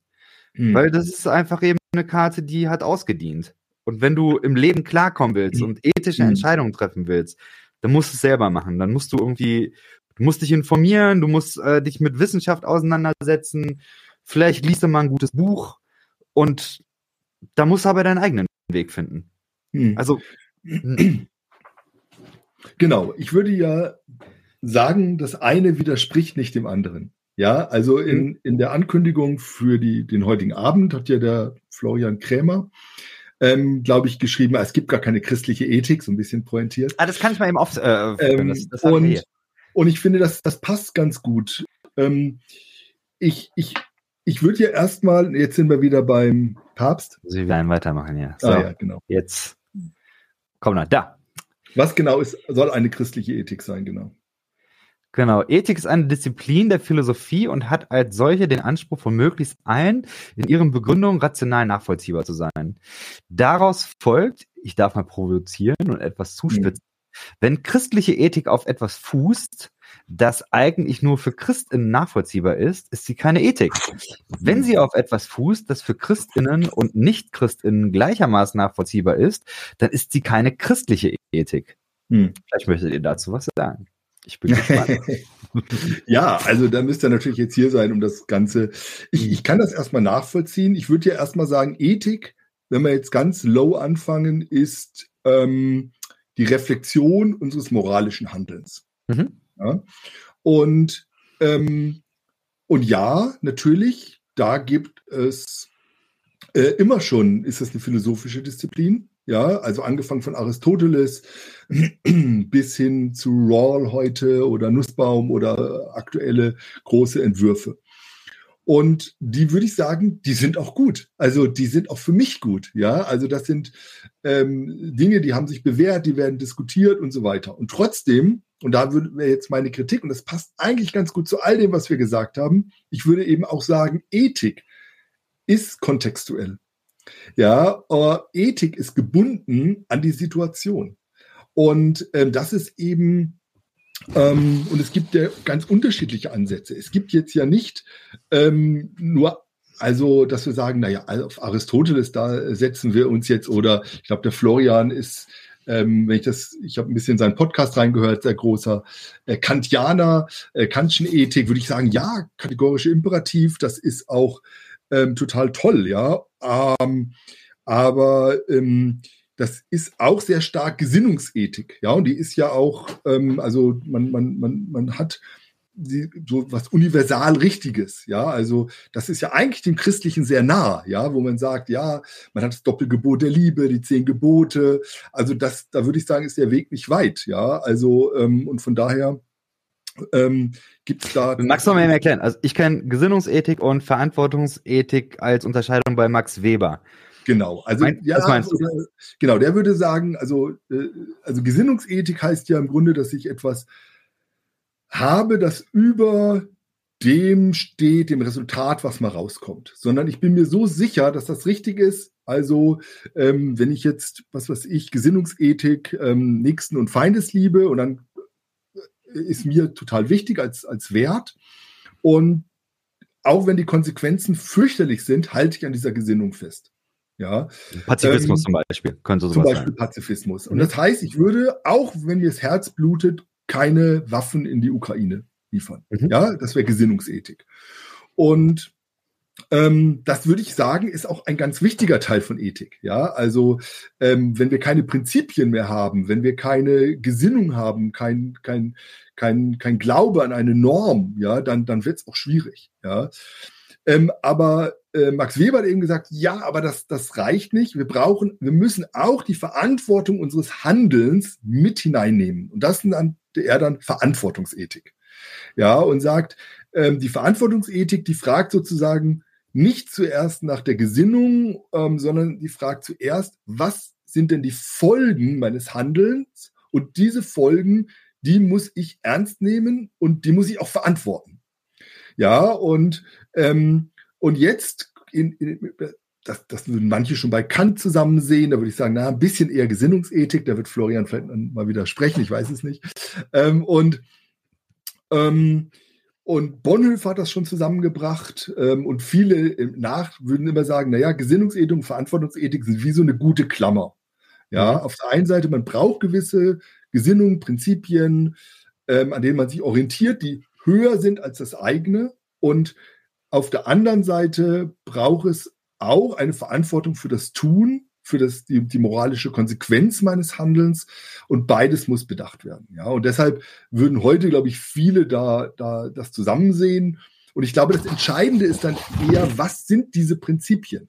Ja, also mhm. an was orientiere ich mich? Ja, also ähm, und da haben ja Thorsten und ich aus der Bibel sozusagen drei Stück herausgearbeitet: ähm, Liebe, Freiheit und Barmherzigkeit.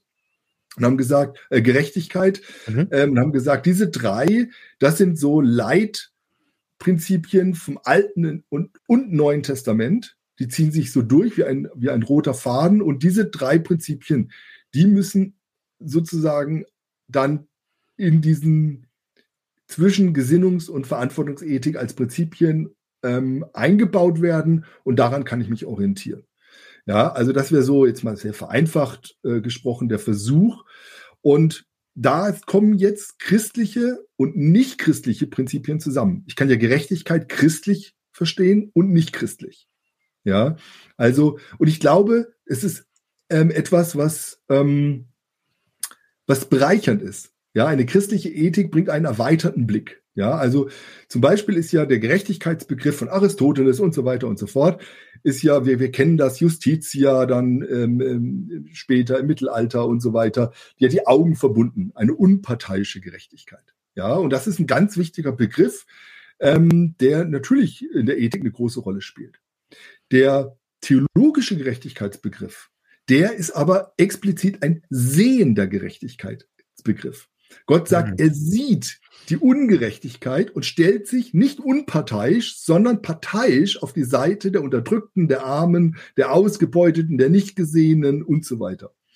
Und das ist ja total interessant. Und das würde ich gar nicht gegeneinander ausspielen, sondern ich glaube, hier bringt die christliche, explizit christliche Ethik einen weiteren Blick rein. Und ja, der mag für manche vielleicht auch heute in einer immer säkularen Welt nicht sofort ähm, bekannt sein, aber dann lernt man ihn. Andere müssen andere Dinge auch lernen. Und wenn wir es äh, global sehen, würde ich sagen, ist das Christentum ähm, und überhaupt das Religiöse und die verschiedenen religiösen, ethischen Ansätze, auch im, auch im Hinduismus oder im Islam, also die religiöse Ethik ist ähm, in der Mehrheit. Ja, also wir haben, ich glaube, 2,7 Milliarden äh, sind in den Religionen drin und so weiter. Also das ist ähm, sehr, sehr ähm, interessant und von daher ist es eine gute Frage und ich würde aber sagen, sowohl als auch wäre meine hm, Antwort. Ja. Wir brauchen und. beides. Und, und, und. Im, im Zweifelsfalle brauchen wir eine Und-Theologie und eine Und-Ethik. ich kann das äh, sehr gut hören. Gefällt mir Gefällt mir richtig gut. Ja, ich muss auch sagen, ich habe das Buch äh, verschlungen. Ich habe das äh, so direkt äh, durchgelesen. Und es ist, glaube ich, auch eins der wenigen theologischen Bücher, die ich äh, mehrfach lesen werde.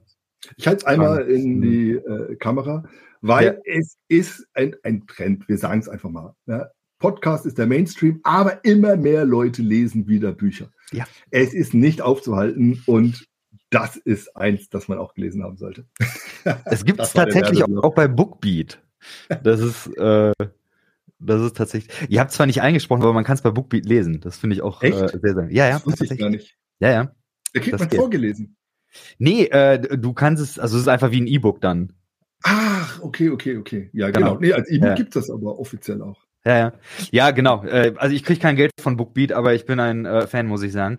Weil äh, die, die Grundidee ist eben, du bezahlst monatlich für Minuten. Also mhm. ich habe irgendwie, glaube ich, 25 Stunden, die ich äh, äh, im Monat Bookbeat lesen kann. Ach cool. Und äh, dann Bookbeat. kann ich Bookbeat, genau. Da muss ich nochmal aufschreiben. Kenne ich gar nicht. Das ist nice. Das ist also quasi, äh, hat, hat sehr viele Audiobücher auch, aber eben auch mhm. E-Books.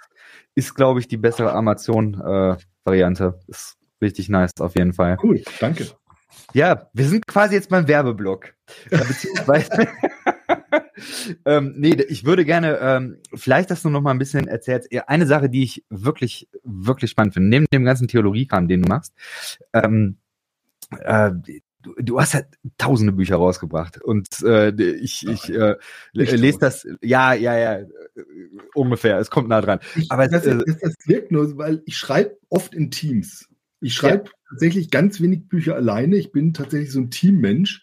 Und ich schreibe oft entweder mit ein, zwei, drei Personen oder manchmal auch mit 20 Personen zusammen ein Buch. Und dann wirkt das immer so viel. Das sind aber dann oft gar nicht so meine Bücher alleine, sondern oft eben mit tollen Leuten ich schreibe auch sehr gerne Bücher mit Leuten, die viel klüger sind als ich. Das, also, das ist großartig. Da lerne ich immer ganz viel. Ich glaube, dass wenn man deinen Namen bei Amazon reingibt und äh, sich da durchliest, äh, das, äh, das kann man mal machen. Also ich äh, verfolge. Ja, da sind, da sind aber auch ein paar wirklich interessante Sachen dabei. Ja, gibt, mein, mein Büro ist ja abgesoffen im Sommer. Ja. Ähm, wir hatten Wasserschaden und dann haben wir eben alles aussortiert, äh, neuer Boden rein, alles neu. Und ähm, jetzt über Weihnachten ähm, kam, vor Weihnachten kam der neue Boden rein, dann haben wir mit der Familie zwischen den Jahren die Regale wieder aufgebaut und die Bücher. Und ähm, die waren halt im ganzen Haus verstreut, die ganzen Bücher. Und dann äh, irgendwann waren meine beiden Töchter weg, ne? Und dann gehe ich da in den Keller in den anderen und dann saß äh, meine Älteste da und hat mein erstes Buch entdeckt, das ich jemals geschrieben habe, Die wahre Jugend, so mit eingeklammertem Haar und kruden Cover und hat sich kaputt gelacht und hat dann daraus vorgelesen, was ich da vor, äh, ich weiß gar nicht, wann das war, äh, dann kam das raus, ich weiß gar nicht, 97 oder sowas, 96. Ähm, also es war sehr witzig. Und dann haben wir alle da gesessen auf dem Kellerboden und haben gelacht und äh, was ich damals geschrieben habe. Stark, stark. Ich glaube, der erste Text, den ich jemals von dir gelesen habe, das war irgendwie so ein äh, Artikel in einer Zeitschrift. Da hast du von einem Traum erzählt. Der Bundestrainer hätte dich angerufen ah, und. Ja. ja, ich wollte ja eigentlich mal Schriftsteller werden und habe mit so Kurzgeschichten angefangen. Ja. Aber es hat nicht gereicht und dann bin ich doch Theologe geworden. Sachbücher statt Romane. Neben Büchern machst du eine Menge empirischen Kram. Ja. Und ich muss sagen, ähm, also ich, ich habe da ein paar Fragen zu. Meine erste Frage wäre tatsächlich, was so aus deiner Sicht, äh, was ist so die Studie, die du rausgegeben hast in den letzten Jahren, wo du für dich selber sagst, boah, okay, das, das war echt aus deiner Sicht jetzt besonders wichtig? Also erstmal würde ich sagen, alle waren wichtig natürlich, ähm, aber ähm, ich glaube, die Studie, die am meisten mit mir gemacht hat, und glaube mit vielen, vielen Menschen, weil die Studie, warum ich nicht mehr glaube. Ich habe es mir gedacht, ja. ja. Ähm, wo wir Menschen, die mal sehr gläubig waren, interviewt haben, warum sie nicht mehr glauben.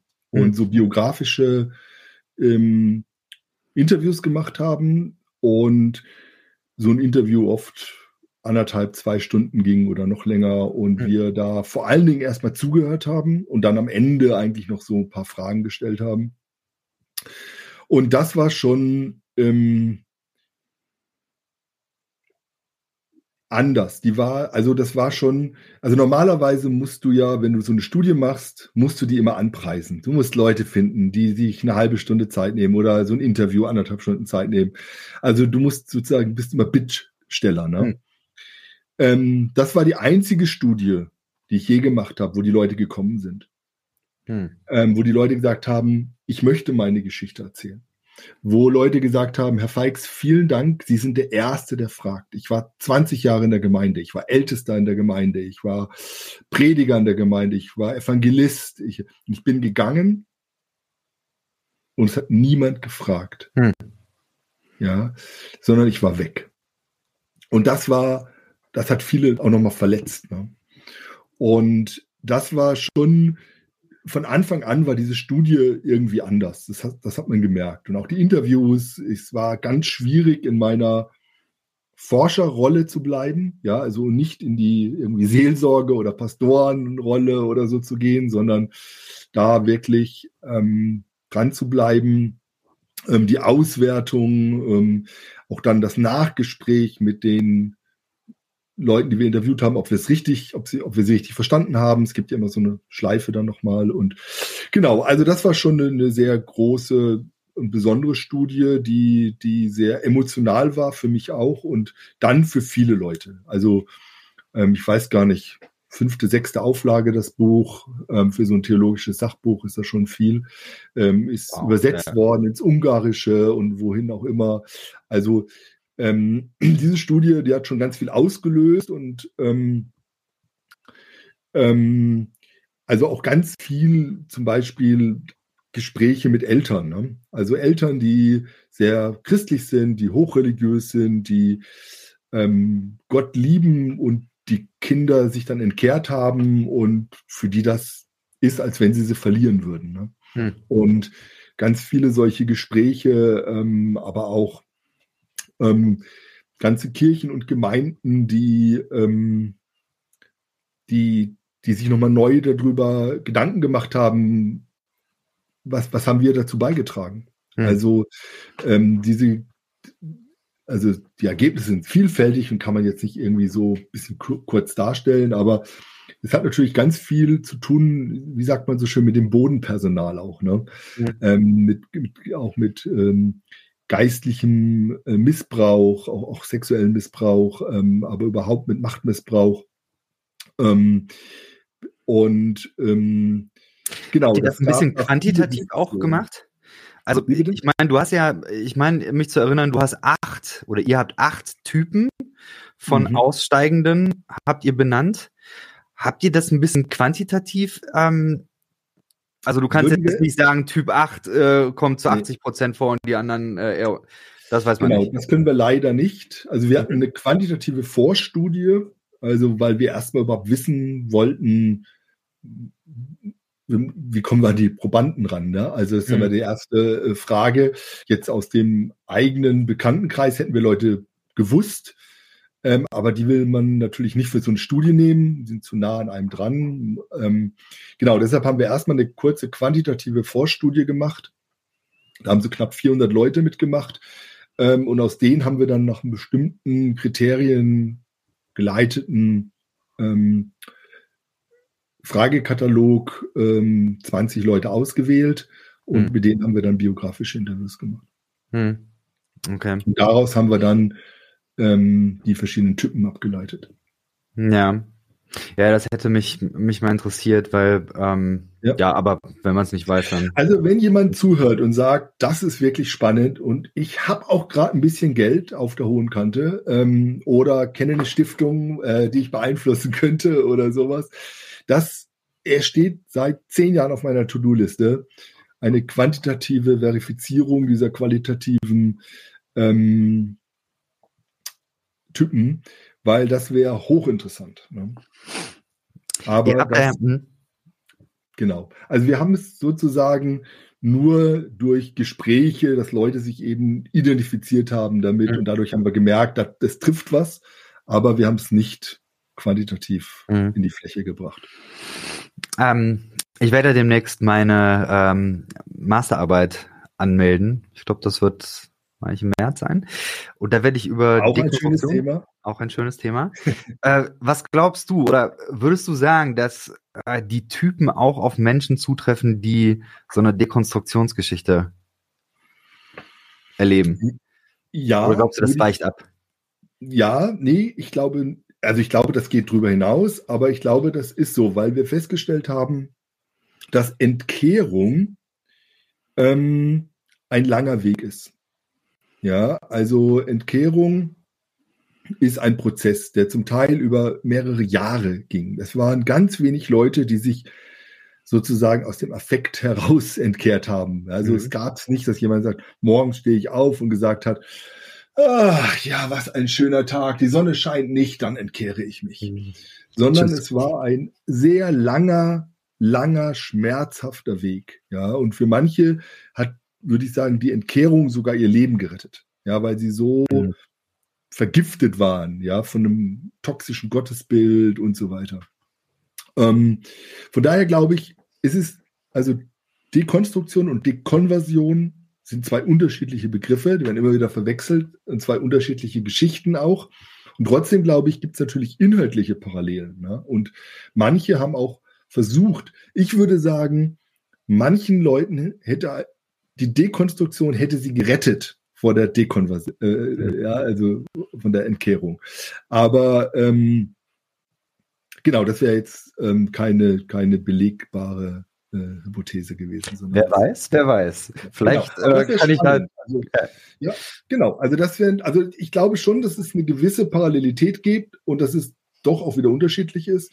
Und mhm. die Frage ist tatsächlich, was, um, um das nur noch kurz abzuschließen, was wir quer durch festgestellt haben, dass es eine gewisse Scham gibt über die eigenen Zweifel, die eigene Geschichte mit Gott, die Fragen, äh, die Unsicherheiten, der, der, die gefühlt, der gefühlte auch sub, also äh, und, und, und, und auch geschehene Missbrauch. Also, dass es eine Scham gibt, über all diese Dinge zu reden. Ja, mhm. und ähm, dass das ein erster Grund ist. Manchmal fragen die konservativen Freunde und Freundinnen, ja, Mann, warum redet ihr immer darüber? Ja, weil wir müssen. Ja, mhm. weil es eine, eine, geistliche Verantwortung auch ist, ähm, Leute sprachfähig zu machen, wenn sie in einer geistlichen Krise sind. Mhm. Und ähm, und ich glaube, dass das ein ganz wichtiger Punkt ist. Und ja, ich weiß, das kann auch, auch da kann man wieder vom Pferd fallen und so weiter. Aber ähm, ich glaube, dass das in den letzten Jahren, und da war die Studie vielleicht ein ganz kleiner Punkt dabei, aber besser geworden ist, dass mehr gepredigt wurde über Zweifel, über ähm, auch über Moral und über ähm, falsche biblische begründete Moral, ja, über Gottesbilder und dass diese Kommunikation, diese Sprachfähigkeit, glaube ich, auch ganz vielen Leuten hilft. Hm. Du machst gerade ein oder zwei Studien, ich bin mir nicht ganz sicher, aber über eine kannst du vielleicht nochmal äh, kurz das auch bewerben, weil da kann man, glaube ich, ja, mitmachen. Unbedingt, ein super spannendes Thema wieder. Ähm, und zwar haben wir uns gefragt, alle reden über Nachhaltigkeit, ja, mhm. über Ökologie und Gerechtigkeit und wie hängt das zusammen und man geht demonstrieren und man ähm, überlegt, wie gestalte ich meinen All Alltag, wo kaufe ich ein und so weiter und so fort. Und die Frage ist, ist das eigentlich bei Christinnen und Christen anders wie bei Nichtchristen? Mhm. Also hat der Glaube einen Einfluss auf die Einstellung und das Verhalten zum Beispiel zur ökologischen Nachhaltigkeit oder Gerechtigkeit oder gerechtem Verhalten? Und das ist echt eine unglaublich spannende Frage.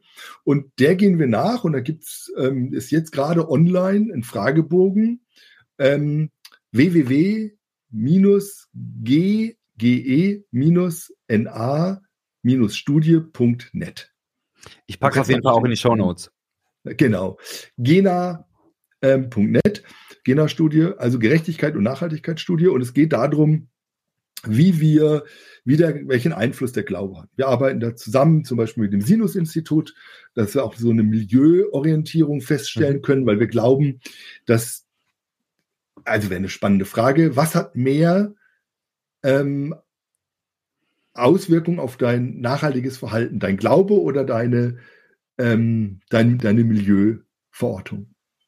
Spannend. Was würdest du Sehr sagen?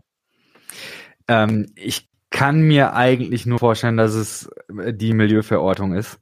Hm. Ähm, meine These ist, kommt daher, weil ich habe äh, dieses Buch äh, Fromm und Grün gelesen. Mhm. Äh, da, das, ist, das geht ja auch schon so ein bisschen in die Richtung. Ja, ich glaube, genau. ein Teil davon war auch eine Studie. Und ich glaube, das, was äh, warum kam, oh, ich bin mir nicht mehr ganz sicher, aber ich glaube, es war äh, so sinngemäß, dass äh, dass das Glaube da nicht so den Effekt hat. Mhm. Aber äh, ich glaube, das, das müsste man nochmal genauer nachlesen, wie das. Genau, also da, wir werden das, also die Studie, mhm. man muss sich schon so 25, 30 Minuten Zeit nehmen. Also mhm. es ist eine wissenschaftliche Studie und ähm, aber ist genau. Wir freuen uns, wenn ganz viele Leute mitmachen und das auch nochmal gestreut wird in den sozialen Medien und so weiter, weil wir das äh, super interessant finden und da machen ganz viele Partner mit, auch aus den Kirchen. Die evangelische Kirche macht mit, die evangelische Allianz macht mit, Deutschland, Schweiz, Österreich, aber auch World Vision, Brot für die Welt, der CVM als Jugendverband und so weiter. Also ganz viele ähm, Partner und ähm, wir hoffen, dass das ähm, ein paar sehr fundierte Ergebnisse bringt. Und ich bin sehr selbst gespannt. Wir haben so viele Hypothesen. Ähm, es ist echt schwierig ähm, mhm. und bin sehr gespannt, was da rauskommt. Also auch zum Beispiel der, der Unterschied, Entschuldigung, ich muss noch eine Sache sagen. Ja, wir haben ähm, Zeit, wir haben Zeit. Der, der, der Unterschied zwischen meinen Einstellungen und meinem Verhalten. Das ist ja gerade bei Nachhaltigkeit. Meine Frau wird jetzt sagen, rede mehr von dir. Ja, also meine Einstellung ist top. Mhm. Ja, ich bin gut informiert, ich weiß alles. Ja, und mein Verhalten ist anders. auch, aber nicht so top wie meine Einstellung. Ja, mhm. und ähm, jetzt ist zum Beispiel die Frage, hilft der Glaube oder hindert der Glaube beim Verhalten? Ja. Da, hätte ich, da hätte ich so viele äh, Fragen. Also, was, also jetzt gerade auch an das, an das Studiendesign oder äh, ja. wie man es ausdrücken will. Weil für mich wäre die Frage, also wenn man in einer Religion lebt, wo äh, Vergebung ein großes Ding ist, ja, wo mhm. Vergebung aber vor allen Dingen als Sünde zwischen Gott und Mensch gesehen wird. Naja, mhm. wie, wie schlimm ist dann Umweltverschmutzung oder so? Also mhm. mhm. klar, du sollst die Schöpfung bewahren, ist das äh, mhm. erste Gebot, wenn ich mich recht erinnere, aber im Grunde, äh, also es ist ja sowieso vergeben schon alles. Und dann kommt ja noch dazu so, so ähm, ähm, eskatologische Vorstellungen. Ja. Also wenn das alles sowieso hier zusammengerollt wird und ja. ähm, neu gemacht wird, also das fragen wir alles ab. Also es geht um strukturelle ja. Sünde, es geht um eschatologische Fragen. Ja, spannend. Weil auch die Hypothese ist, ähm, jetzt um es mal mit dem Theologen N.T. Wright zu sagen, glaube ich, dass wenn ich sterbe, ich meine Seele die Erde verlässt und in den Himmel geht und irgendwann die Erde vernichtet wird und ein neuer Himmel entsteht? Oder glaube ich, dass der Himmel auf die Erde kommt und ich auf dieser Erde weiterlebe und neu lebe und ähm, Gericht kommt, aber es wird auf dieser Erde weitergehen und das, was wir gemacht haben, das geht weiter, ja, das wird vollendet, aber es hat schon angefangen. Und das sind natürlich zwei komplett unterschiedliche theologische Sichtweisen. Oder man haben, bringt noch die Prozesstheologie rein und sagt, die Zukunft ja. ist radikal offen. Mein persönliches Bingo, ja, Prozesstheologie. Keine Sendung, wo das nicht fällt. Es musste, es musste. Ich habe mich extra vorbereitet, dachte, da muss ich fit sein drin.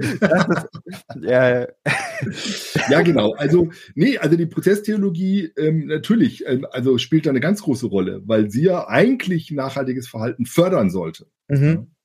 Also, weil das ja, ich hätte fast gesagt, Gott lockt uns ja in die Nachhaltigkeit mit seinem, äh, mit, mit eben nicht einem Schöpfungsgebot, ich würde sagen, sondern mit der Schöpfungsverantwortung. Ja, mhm. er, er gibt uns was, er traut uns was zu. Ja, und ähm, das ist sozusagen positiv. Man könnte das, wäre auch spannend, das mal anerkennungstheoretisch anzugucken. Ne? Also was bedeutet Schöpfungsverantwortung, Anerkennung? Was machen wir draus? Was, was gibt uns das ne? in unserem Sein? Dass wir das machen dürfen. Ja, dass Gott uns das gibt, ja, was ein Zutrauen, ja, was für ein, wow. Also das ist ja echt interessant. Ich habe mal mit einem, äh, einem Kumpel, Marco Jeske, ähm, habe ich mal in Heidelberg eine Nacht gesoffen. Und irgendwann drei und vier Uhr haben wir auch über Prozesstheologie geredet.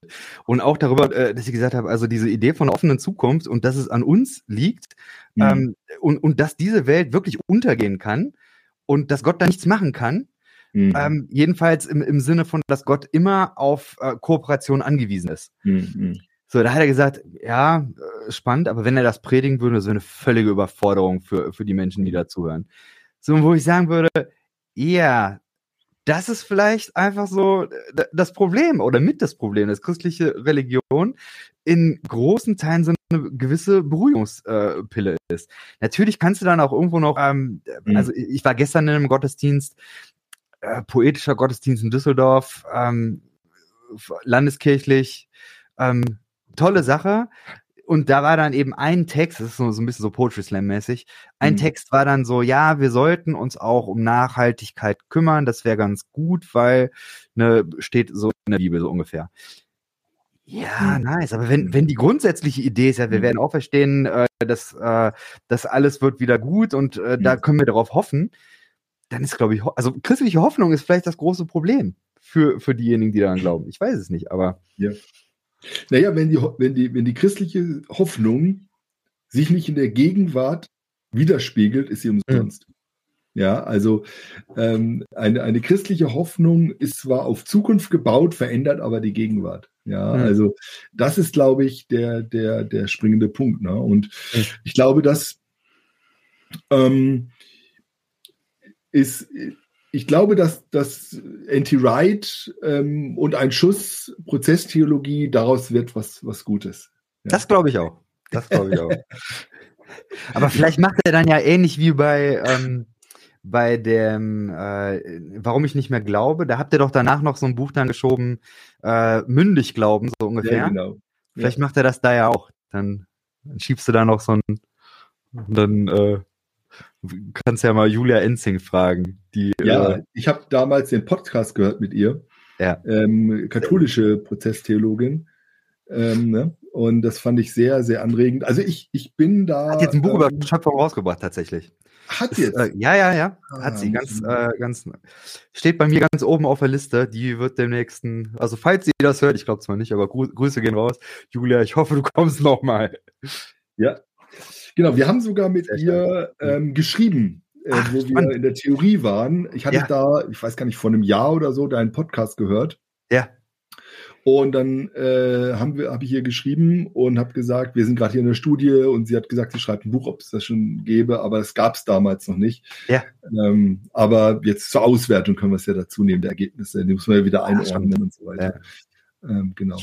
Ja, weil das natürlich ähm, Prozesstheologie und Nachhaltigkeit, ähm, das ist natürlich etwas, was matcht, ne? Das ist ganz ja. klar. Mega gut. Äh, Stunde 35, ich bedanke mich recht herzlich, es war mir ein Fest. Es ist ja tatsächlich so. unglaublich schnell rumgegangen. Ja, ich fand ich auch. Es ist ja echt so, also äh, es hat sehr viele ähm, Seminare gegeben und in Corona-Zeiten viele Zoom-Meetings und so, wo, wo, äh, äh, wo wir zusammen, also wo ich in deinem Unterricht quasi war.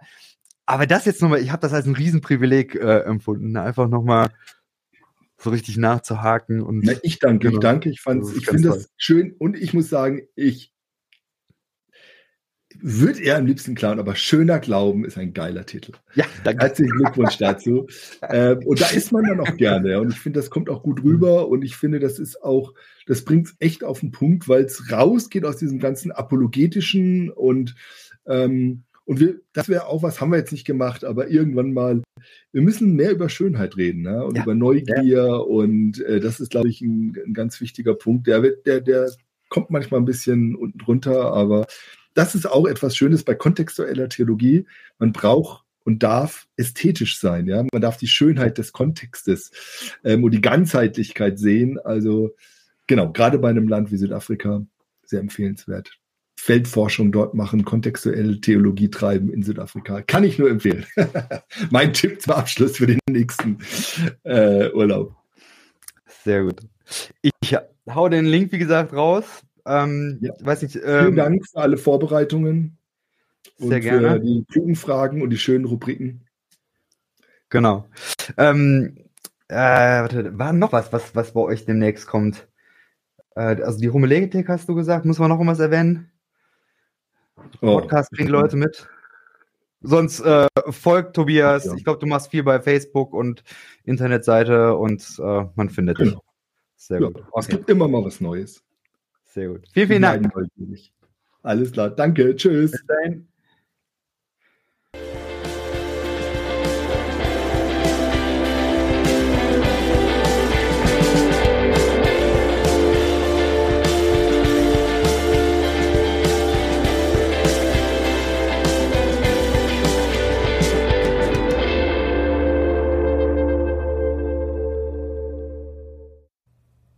Dieser Podcast ist Teil des Ruach Jetzt Netzwerks.